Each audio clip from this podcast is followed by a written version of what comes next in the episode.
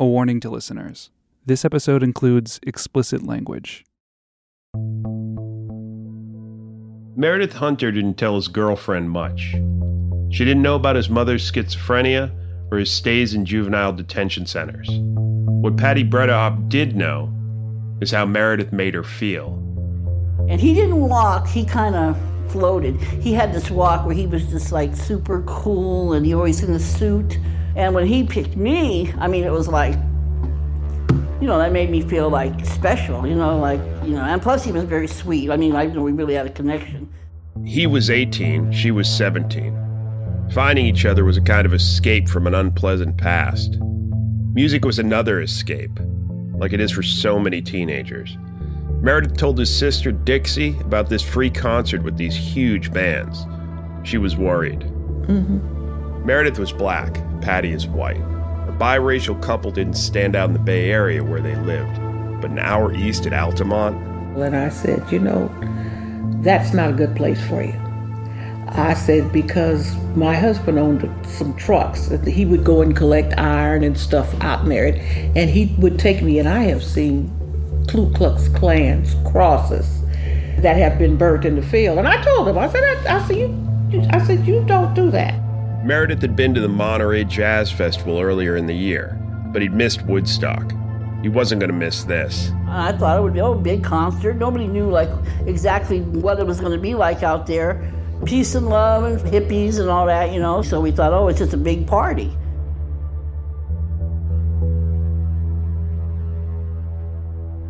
In a few hours, Patty and Meredith will be at the center of the Altamont story. A Hell's Angel will leap off a short stage and stab Meredith right in front of Patty.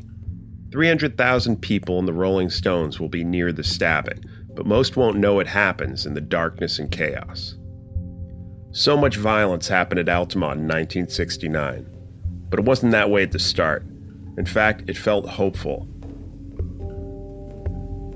I'm Geoff Edgers, the national arts reporter at the Washington Post. This is the story of Altamont, the first rock concert disaster.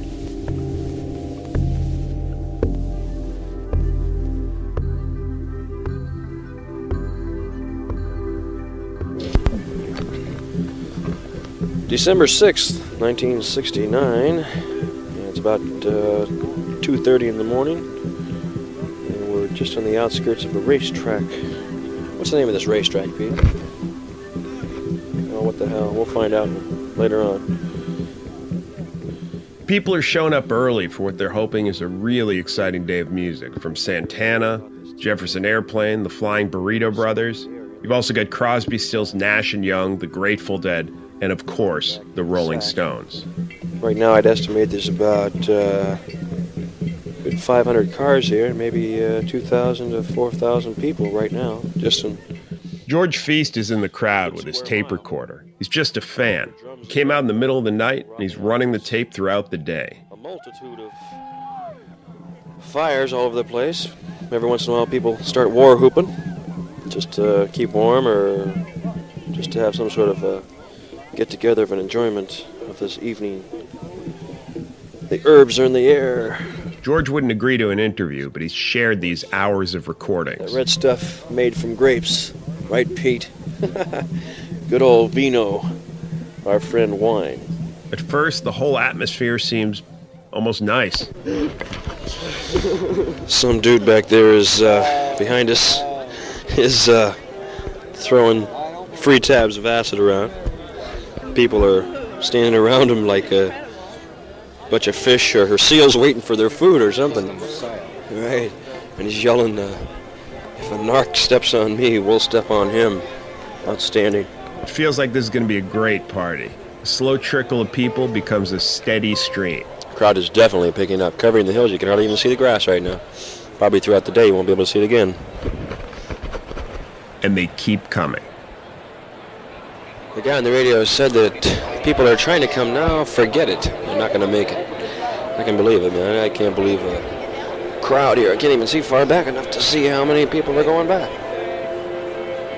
By the late morning, the bulk of the crowd has arrived 300,000 people.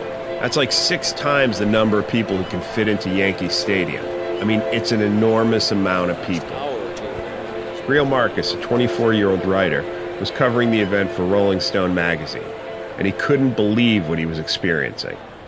There's, there's just a feeling of you're on the moon. Right from the beginning, there was just something strange about it all. That's right. It was cold. I'm standing on one leg. The crowd had closed in around me, and there actually wasn't room. Nobody would make room for me to put my other leg down. There was an unpleasantness, there was a selfishness, there was an impatience. What's happening now, if you hear it in the background, is a lot of people are throwing things at each other. The hill people against the ground people. Food, toilet paper rolls, rocks, frisbees. There was a sort of gimme sense to the crowd. It was unmistakable. You felt it right away. So, okay, all right, see what happens. You know, it's still cold. Maybe it'll warm up. More people arrive and push from behind toward the stage. Some of the Hells Angels who were protecting the stage came early and hung out. The rest of the Angels entered the scene more dramatically. The Angels decided to run their bikes right through the center of the crowd from the back forward over the hill. This is Mickey Hart of the Grateful Dead. You could see like 70 or 100 motorcycles coming over the hill. We come down in low gear, uh, you know, like didn't try to run into anybody or do any of that kind of thing. Sonny Barger, founder of the Oakland chapter of the Hells Angels, recounted it to radio host Stefan Ponek at local station KSAN the next day. One broad uh, jumped up and said something that pertained to a four-letter word, them angels. You know, one of the angels stopped his bike and uh, he had his old lady on the back and he said, are you going to let them talk about angels like that? And she jumped off the bike and smacked the other broad that said that, that was in the crowd, got back on the bike and we proceeded down.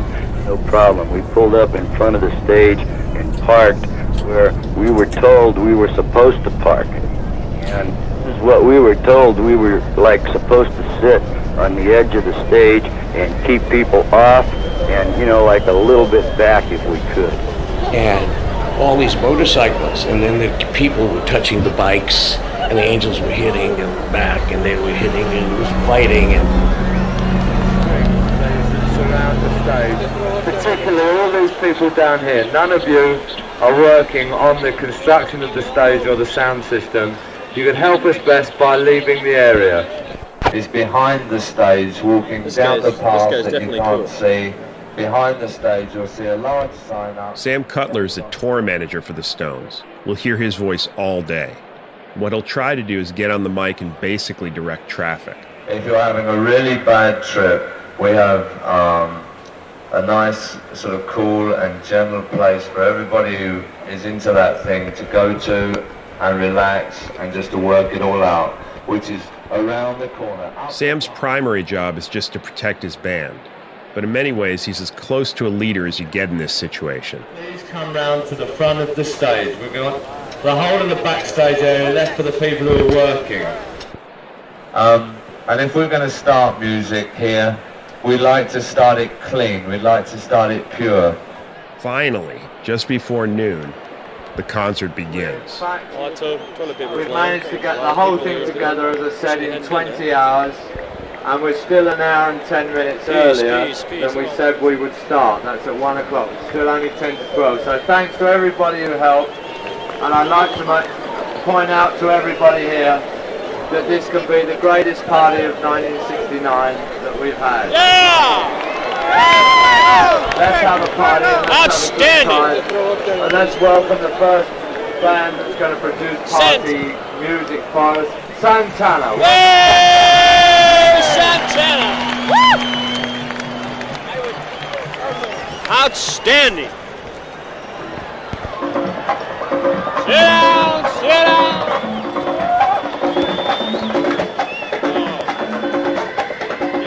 And then when, you know, I've told this story many times, but it's indelible to me. You've seen the pictures of the naked fat guy, right? Greil's talking about this man who appears at Altamont in the film Gimme Shelter. Nobody knows who this fan is, Unfortunately, they all refer to him as the naked fat guy. I tried to find out a name or anything, but it's like he was created just for this moment and poof, he's gone. He got up when Santana started to play, he got up and started dancing. And it looked like he was just being free and all of that. He took his clothes off. But he wasn't.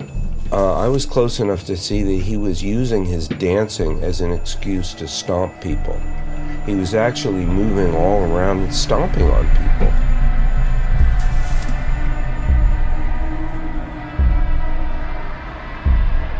So it was really ugly and awful. Um, and the angels then came in and started beating him up with pool cues. They've sawed off pool cues and they've filled them with lead. They jump into the crowd, raise them, and start beating. Hold it, hold it. Santana's gonna be Hold it. Peace! Stop fighting! Peace! And I looked around and I saw all these people holding up peace signs. And I had never seen anything so pathetic in my life, so useless. Holding up a peace sign in front of Hell's Angels, you know, smashing somebody with leaded, lead-weighted pool cues. And they beat the shit out of him. And he was so stoned, he kept getting up and trying to dance. He wasn't resisting them, wasn't fighting with them. He just wasn't going to stop. And he just kept going. And I was just disgusted. I, I, I just felt it, it's an overwhelming feeling of revulsion. What am I doing here? And these are not my people. This is stupid. Don't worry about the pool sticks. It was the guy who was hitting his ball. What did he do? I didn't see it. He come out there nude and he started yelling and screaming some girl, you know, and then pushed her. That's what started the whole thing. So finally, the angels dragged the guy off, and the crowd goes right back to where it was. Sit down! Do it now, man!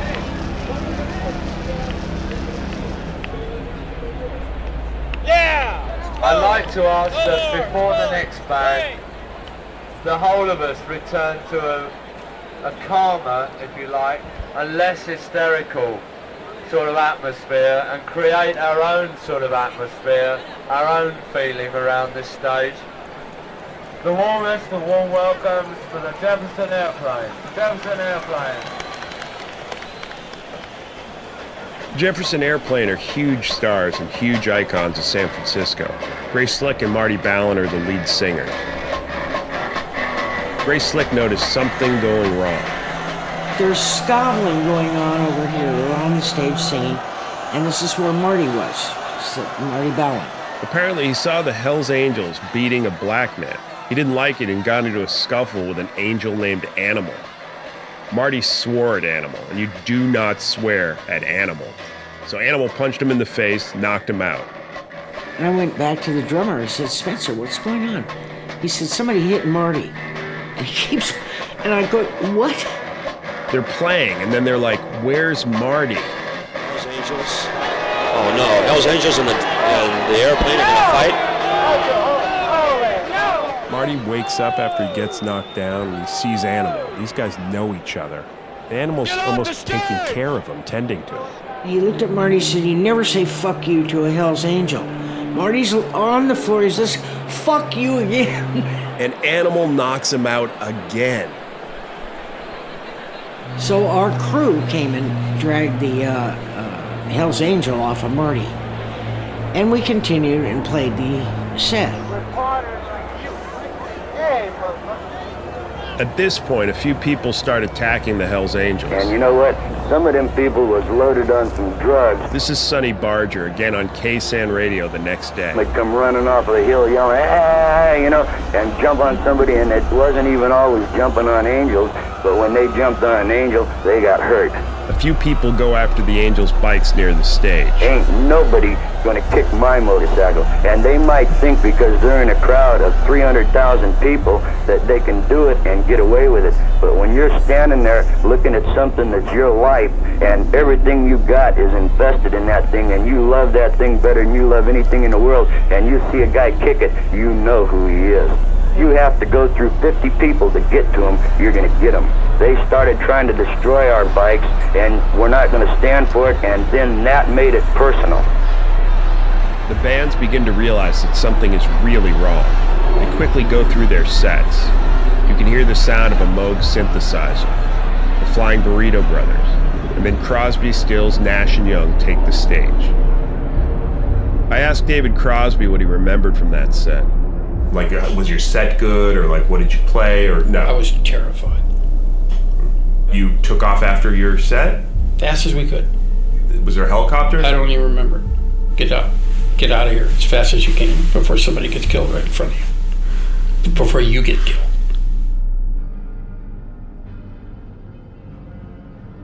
Up next is the Grateful Dead, you know, the hometown heroes. The one band who could turn it around. But something happens at that point. The Dead meet backstage and say, you know what? It's a bummer, man. We don't want to be part of this. And they take off. They're gone. We couldn't do it. We couldn't do it. The crowd was beat. You know, everybody was beat spiritually. Nobody can go on. I mean, all it was just uh, it was too much of a mess. It was over, said and done. It was a horrific day for music. The band so key to organizing this free concert decides this concert couldn't be saved. Which is one of the, the great, you know, acts of moral cowardice in the history of the music business. That wasn't their finest moment. They didn't trust their own music. We just looked at each other and, uh, you know, it was just not the right thing. We Grateful Dead music cannot happen in a situation like that. We couldn't have brought our spirits to bear to be able to do Grateful Dead music justice. And we just said, this isn't the place for us. The sun goes down and the temperature drops. Nobody's on stage. The crowd is edging. More drinking, more acid for the crowd, and the angels.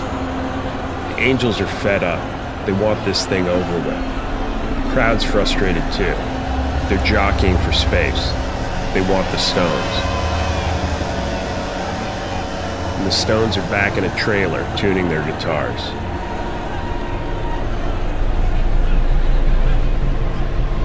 Finally, after 75 minutes, The Rolling Stones.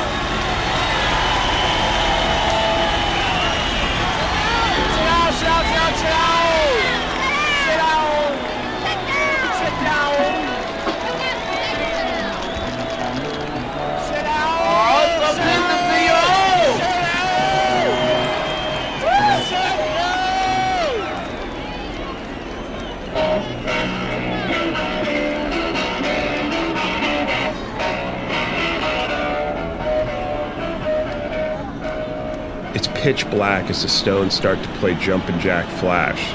The crowd surges. A dog wanders across the stage. Fans hang on to stage monitors. A Hell's Angel dances wildly. Others roam. They play Carol, a Chuck Berry cover. Then they get to the third song, Sympathy for the Devil. It's a fascinating song. Jagger would later say it was influenced by the French poet Baudelaire and Russian novelist Bulgakov. Let's consider the context for a second. Here we got Jagger singing as the devil and the damage he's done as real life chaos swirls around him. When you watch this moment in Gimme Shelter in the documentary, you see that this is where the Stones start to lose it. They lose control, and I've never seen the Rolling Stones lose control. All these leather jacketed angels swarm past Mick Jagger, and Mick is scared. He walks back and actually knocks over the microphone stand. Hey, hey people, sisters, brothers and sisters, brothers and sisters. Come on now. That means everybody just cool out. We can cool out everybody. I know. I don't know what happened. I couldn't see, but I hope you're all right. Are you all right? Well, thanks to the angels. Okay, let's just give it. Let's just give ourselves like we'll give ourselves another half a minute before we get our breath back. Cool, we can go. We always have something very funny happens when we start that number. Uh, Wouldn't have been safer to say, you know what?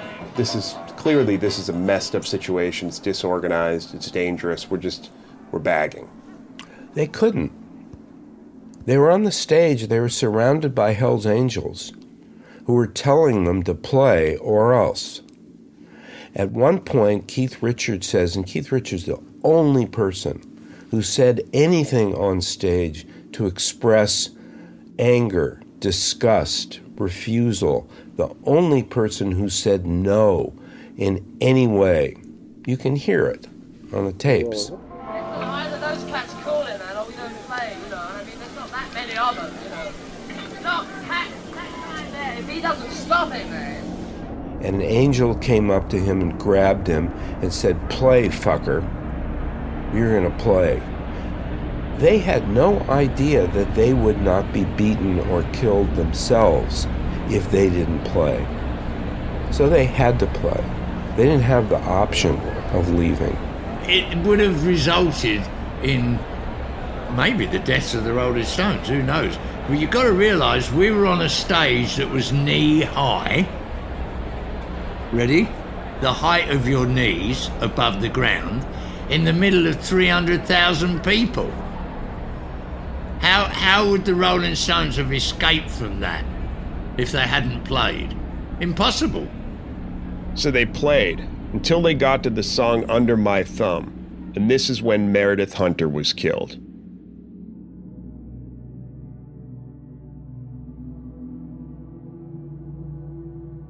There is no concrete answer as to why this happened. There just isn't. I've done a lot of research. I've read so much about Altamont. I've read court documents and gone through coroner's reports, articles. I've talked to Meredith's girlfriend, his sister, people on the stage, and we're just not ever going to find out all the details. But here's what we do know Meredith Hunter came to this show. He had a gun, a 22, and he wasn't looking to hang back deep in the audience. He was up near the stage. He wanted to be right up there when the Stones played. You could see Meredith in Gimme Shelter. The image is dark, but he stands out because of his lime green suit. And right next to him is Patty, the blonde by his side. She sees Meredith getting hassled. You know, and I think I honestly think he felt like threatened, like he might at some point have to protect himself. You know. Some say he was targeted because he's a black man. Others say he's out of control. An autopsy will later find that he had speed in his system. Whatever the case, it's at this point that he reaches for his gun. You can see this in the documentary too. The gun stands out against Patty's white top. And he he turned and he he pulled the gun up.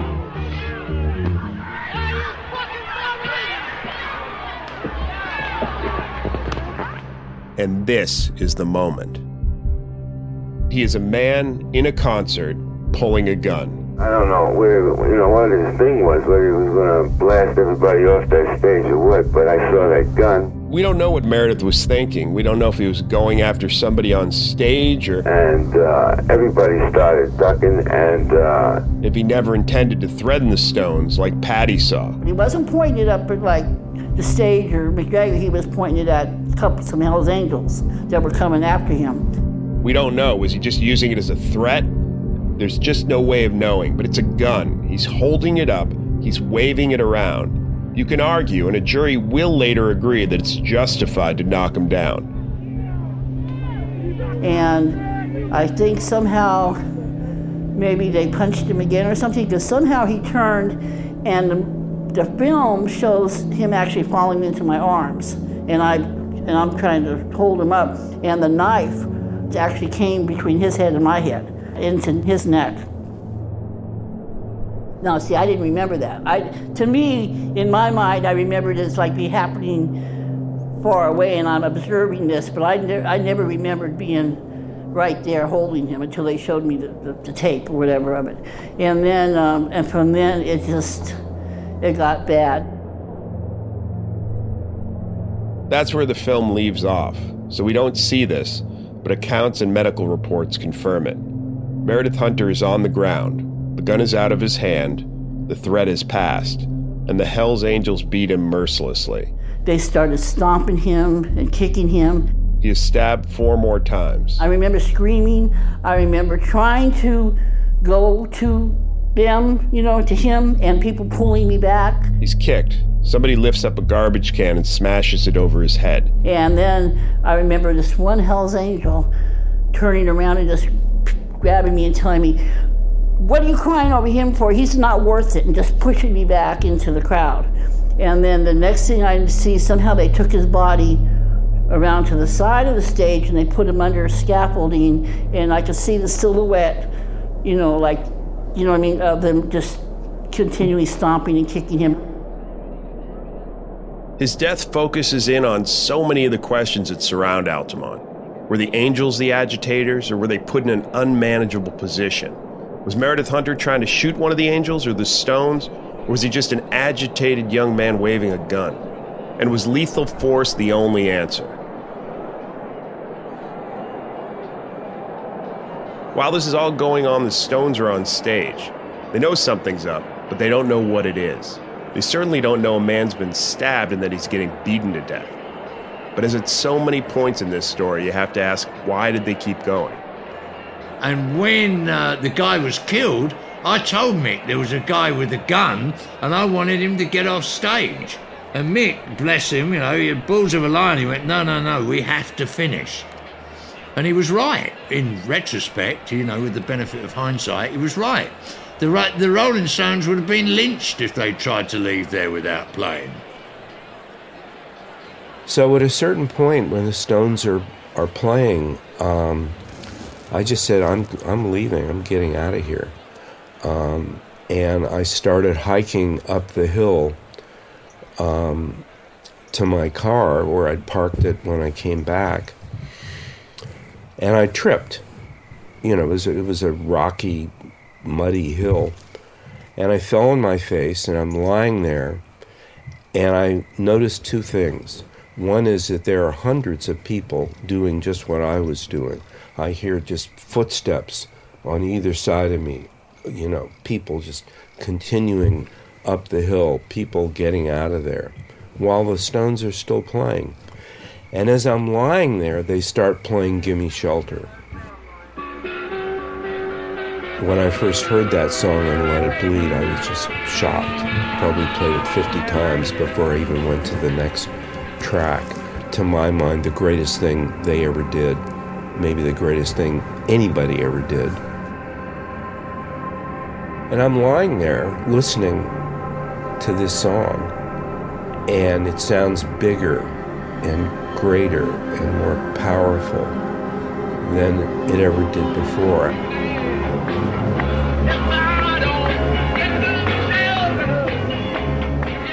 They were brilliant. They were playing for their fucking lives. They were. It meant, it was, I mean, Charlie was digging deep. I mean, they were scared out of their fucking minds. They're really the Rolling Stones out there. It got real. All of a sudden, it wasn't a song, it wasn't a record. It was real life right there.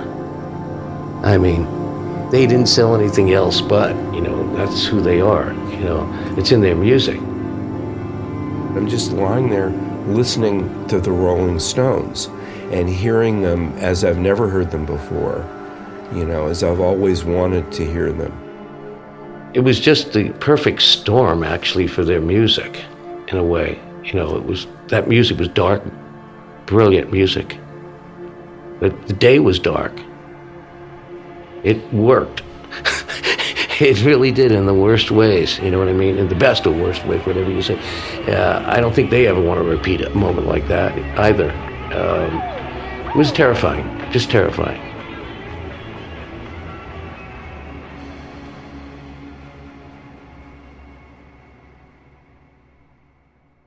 And then when the concert is over, it was really dark. The band's assistant at the time, Georgia Bergman. There was like all of this light on the stage, and then where we were walking, nothing.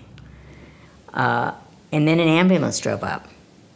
And then there was a girl outside the ambulance, a blonde, and she was crying. Georgia and the Stones rushed to the helicopter. And suddenly there's this rush of people. And this helicopter, I can't remember how many people it should have held, but maybe seven or eight, something like that.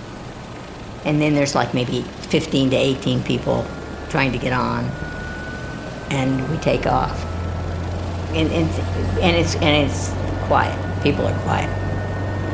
And I'm thinking, well, what? Never mind the Hell's Angels. If we crash, I mean, because we're flying at a very unhealthy angle, and when we land, it's a pretty abrupt landing, and we're all very thankful I, I don't think I ever wanted to get on a helicopter again. Um, everyone is stunned. Just, I mean, we're just grateful. We're just grateful that we're okay. No one, Mick, Keith, nobody's talking. Nobody's talking.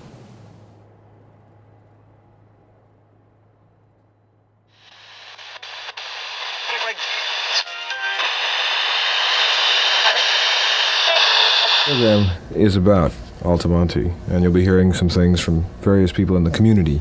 We'll present as many of those 300,000 views as we can. On KSAN Radio the next day, host Stefan Ponek devoted the day to collecting accounts of Altamont. It was sort of an on air investigation in the moment. He was one of the first in the media to recognize that something significant had happened. We digitized the recordings of his broadcast. You heard some of these already in this episode. Uh, a friend of mine uh, stepped on an angel's hand, and the angel uh, threatened to kill him or something. And these these things were going on, and we were wondering why the angels were like the guards on stage. It was very frightening, and I think whoever put them on stage as guards, like it was a very irresponsible act. Like we were all in terror of them, you know, like of the way that the stage had been constructed. Um, and that at Woodstock, it was elevated, you know, to such a degree that you wouldn't even consider trying to rush it. Um, and so the people sat back and they just enjoyed it. Everybody could see and everybody could hear. But the idea of, of trying to, um, you know. The main thing we saw all day was uh, bad trips and freakouts. It was, uh, it was really heavy. There was a lot of irresponsibility and a lot of bad, uh, bad things going on outside of the Hells Angels trip, and uh, I don't think we should necessarily exclusively give emphasis to that because I think that's uh, overlooking a lot of a lot of other questions. that- Right, well, you know, it's easier to blame someone other than ourselves. Right. That's what a lot of people want to do. I think you've said something very beautiful. I think you really have. Every one of us is a little responsible for that. Why don't we get back to the phones in just a minute? All right. There's one key player we haven't heard from yet, and that's the Rolling Stones themselves. And I tried for months, but they didn't want to talk with me. And I can understand why. These guys have been blamed for this for 50 years. Why would you want to get on the phone? But finally. Hello.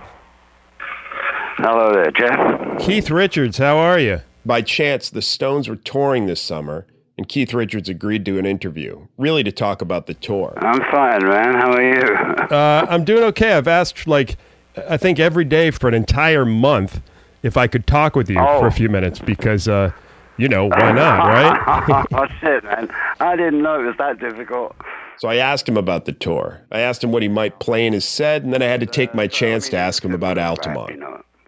Um, Keith, you know, I, I know this probably is not something you think about much, but you know, this is the you know 50 years since that ridiculously terrible uh, Altamont thing.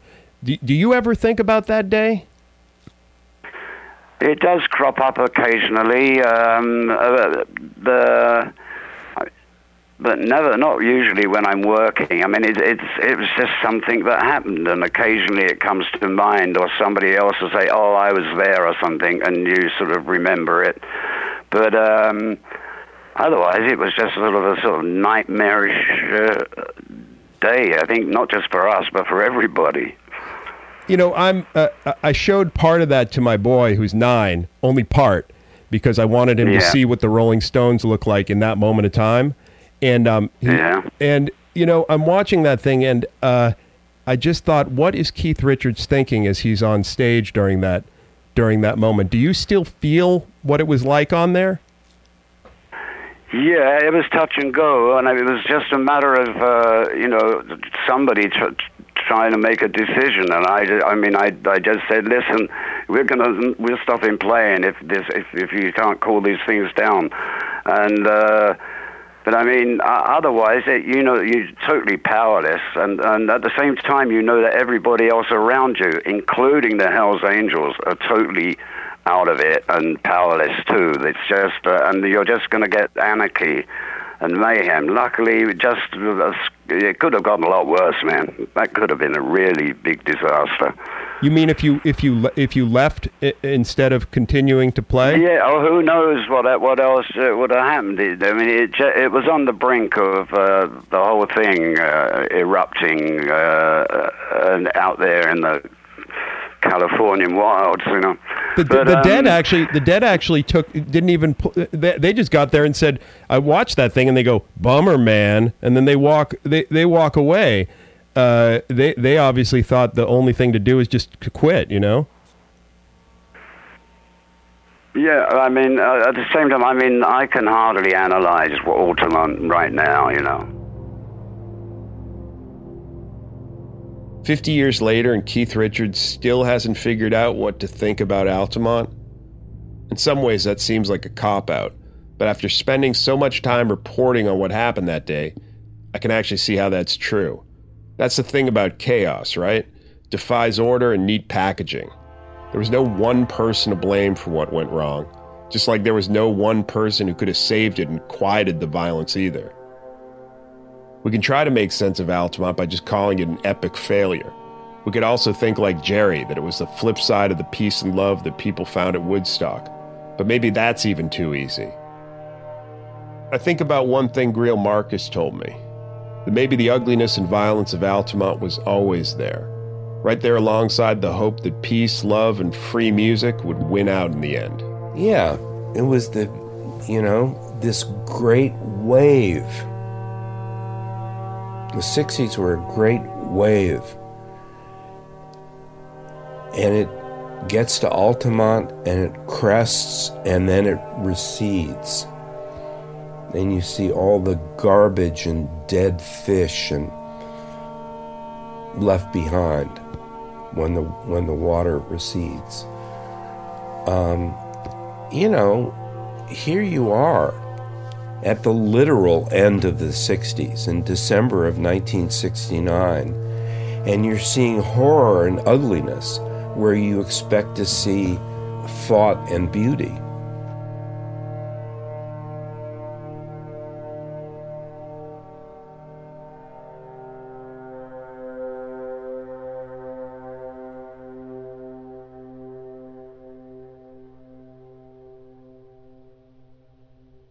You've been listening to All Told. This episode was produced by Bishop Sand, edited by Carol Alderman and me, with help from Lillian Cunningham. My written piece, along with some great video of the characters involved, is at wapo.st slash altamont.